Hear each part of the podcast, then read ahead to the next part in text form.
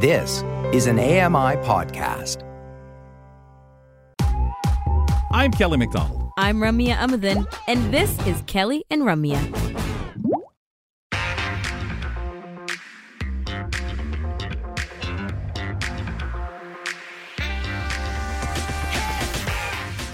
Thanks for being with us, ladies and gentlemen. Ramya Amuthan, Kelly McDonald, hosts of Kelly and Company, and we're here weekdays from 2 to 4 p.m. Eastern. Maybe you're checking us out over there at uh, AMI.ca, listening while you're doing your work from your computer. You can stream the program. And of course, you can find us, TuneIn Radio and OO Tunes, a couple of great apps which to put on your smart device to take in the program any way you can, especially if you have to run around. We'd love it. Love to go with you. Always like to be moving around and about. Take us with you wherever you go. TuneIn Radio OO Tunes, a couple of great apps in which you can enjoy once you download them to your smart device.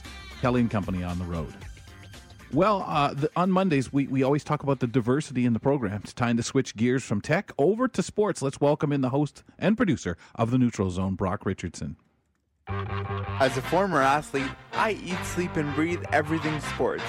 I'm Brock Richardson. Join me every Monday for your weekly sports highlights and our take on the weekend action. He's a busy, busy fellow, this guy. Brock, welcome back to the show. Where do you want to begin? Let's see what we got here. Uh, let's talk about your leadoff. So I have two leadoff items for you. The first one is that we learned uh, later on Friday that the San Jose Sharks and Evander Kane have come to some kind of settlement.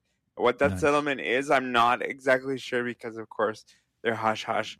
And Evander Kane uh, filed an action against the Sharks basically because they, in his mind, wrongfully terminated him. And the Sharks are saying, yeah, but you violated COVID protocol with the you know, the fake vaccine card, right. all those things. So they have come to an agreement. Uh, the San Jose Sharks released a statement basically saying if you're a San Jose Sharks fan, don't worry, it's not going to affect our on ice product. It's not going to go against the cap or anything of sorts. So that's that information there for you. Because they would uh, still have to honor contracts.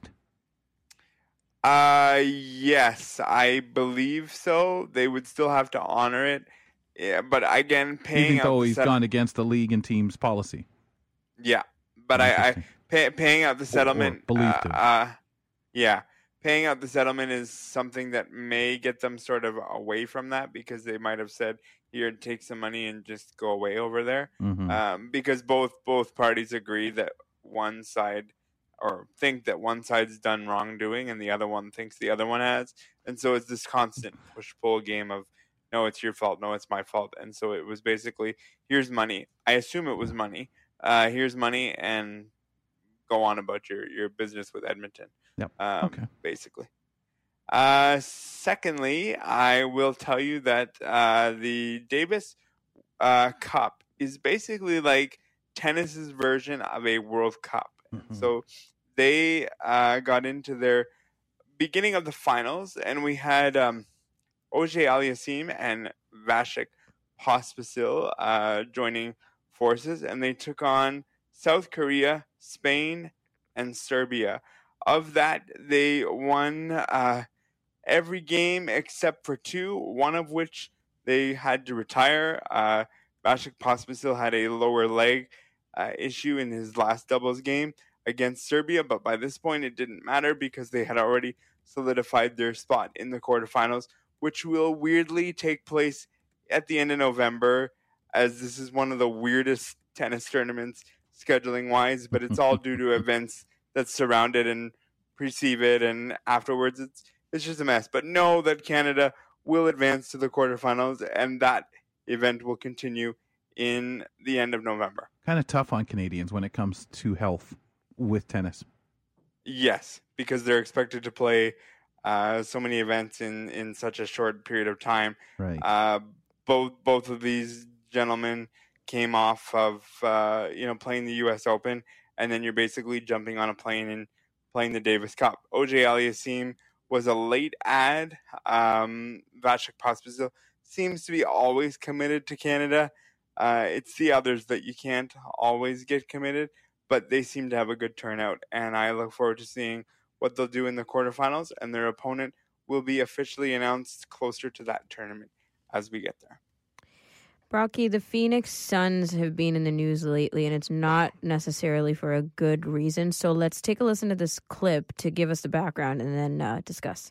Suns vice chairman and minority owner Jahm Najafi says the owner of the franchise, Robert Sarver, should resign after the NBA slapped him with a one year suspension and $10 million fine following a 10 month investigation that showed the Suns owner had used racist language, made crude and sexually suggestive comments to employees, and had bullying tendencies. Najafi says there should be zero tolerance for lewd, misogynistic, and racist conduct in any workplace. NBA Commissioner Adam Silver said the punishment was the appropriate penalty. Lakers star LeBron James and Suns guard Chris Chris Paul said on social media that the NBA sanctions on Sarver didn't go far enough. Todd Ant, ABC News. Let me go uh, back to what Adam Silver said, and that the punishment was um, what it was and sufficient.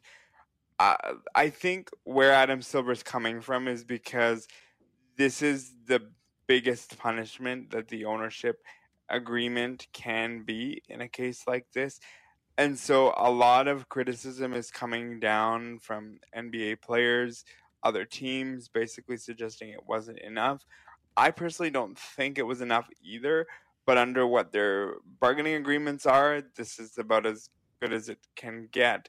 When you have a situation, and I'll try to put this as, you know, live radio friendly as I can, when you have a situation where you are asking males what their grooming habits are in certain areas of their body, uh, that's not appropriate. Um, it, it's just under no circumstances this appropriate, and bully like tendencies again not appropriate. The things that he said are just not appropriate. I I just don't know, guys, when this is going to end this conversation, and I, I'm not even sure that it will ever end to the point that we would all like it to see it end. But it's just so disturbing. Some of the mm-hmm. things that I've read and some of the things that have been pointed out to players. And remember that some of these owners can not only be fathers to these athletes, but some of them are old enough to be grandfathers. And so for me, I just, I, it's very, very, very disturbing in all of this. Remy, I heard you kind of, mm-hmm yeah, it definitely is disturbing. And it's something that I think is just historical. You know, we've uh, had the sports quote you know, generally overall be what it is. Um, this whole, you know, masculine mentality of how men behave on and off the field, but especially in sports and what it means and how you talk and how you act and how you throw your weight around as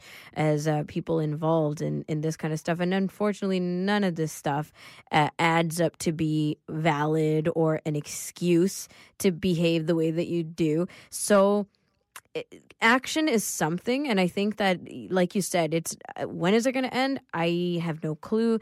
And the thing is when you're changing the whole spirit of sport and that when we look at sport what do we think right? Like what do we what do we um uh, how do we believe that people are behaving and acting and speaking and all of this stuff is going to take a while to change, Brock. It's not something that can happen overnight or over a course of a season or two, or, you know, now that we're implementing, hey, strong action, no misogyny and no lewd and behavior and no uh, eh, kind of bullying happening here. Great. Now we have to work with that uh, in action for a very long time before it becomes the new norm. Sure. Yeah. It, um, it makes me wonder if people around the leagues, out there, fans, whoever, think because of what happened with the Clippers. The same thing applies, Brock, and I'm sure that's a valid question. Where the owner, when all those indiscretions were being done, things that were being said, the proof of, that came out of so much of that, you border on the same thing. And uh, yeah, I, I I don't want a person like this owning a team. I don't want a person like this having access to employing anybody because obviously this individual has a problem because it's it's a it's it's known on planet Earth. You just don't say these things. You yeah, want to think whatever you think. Nobody can get in your head and stop you. You should want to do that yourself.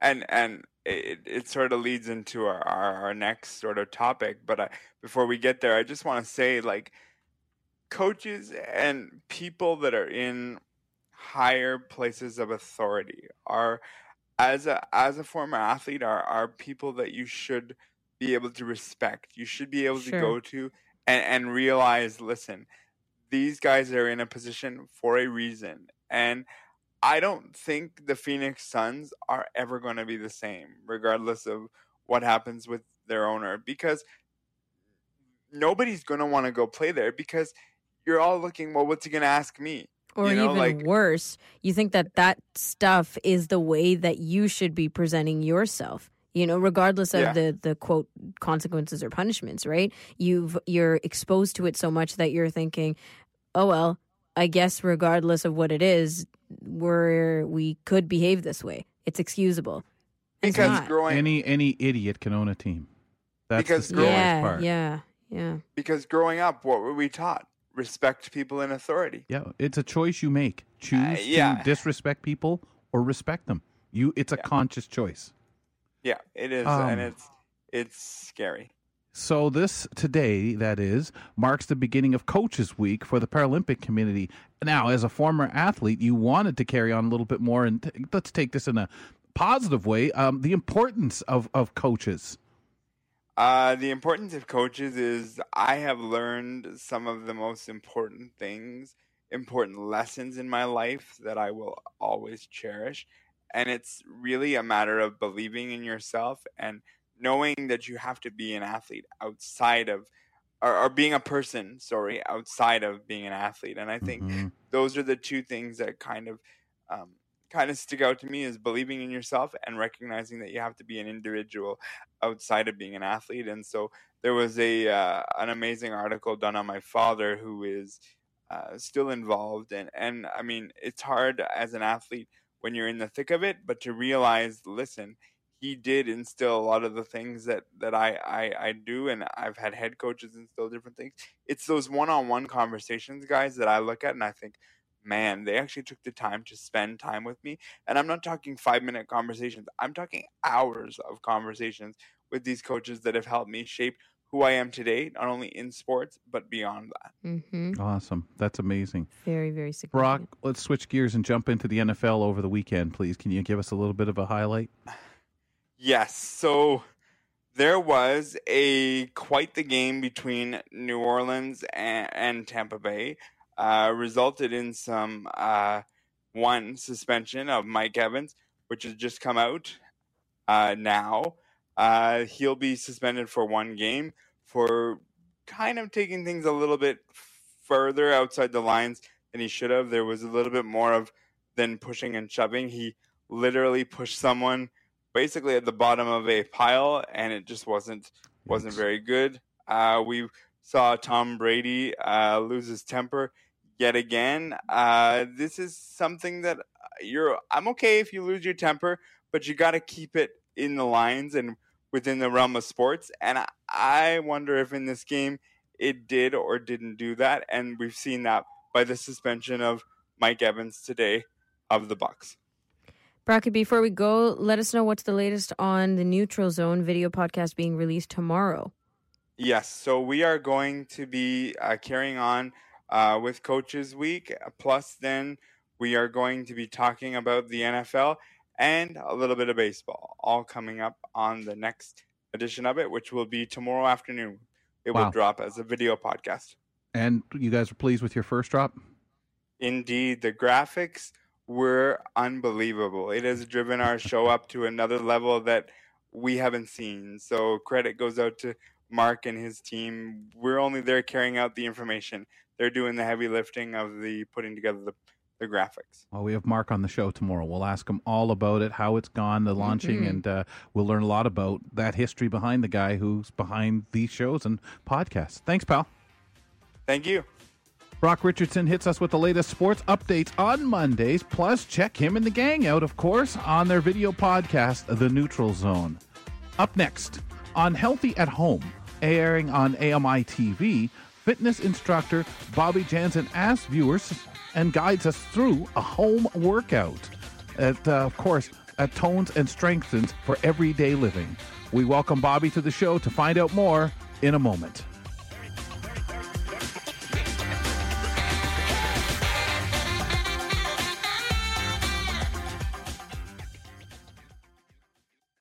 Hi, I'm Red Sail, inviting you to download the latest episode of My Life in Books, where internationally acclaimed authors discuss their lives, their work, and three books that have resonated with them. That's My Life in Books, available wherever you get your AMI podcasts.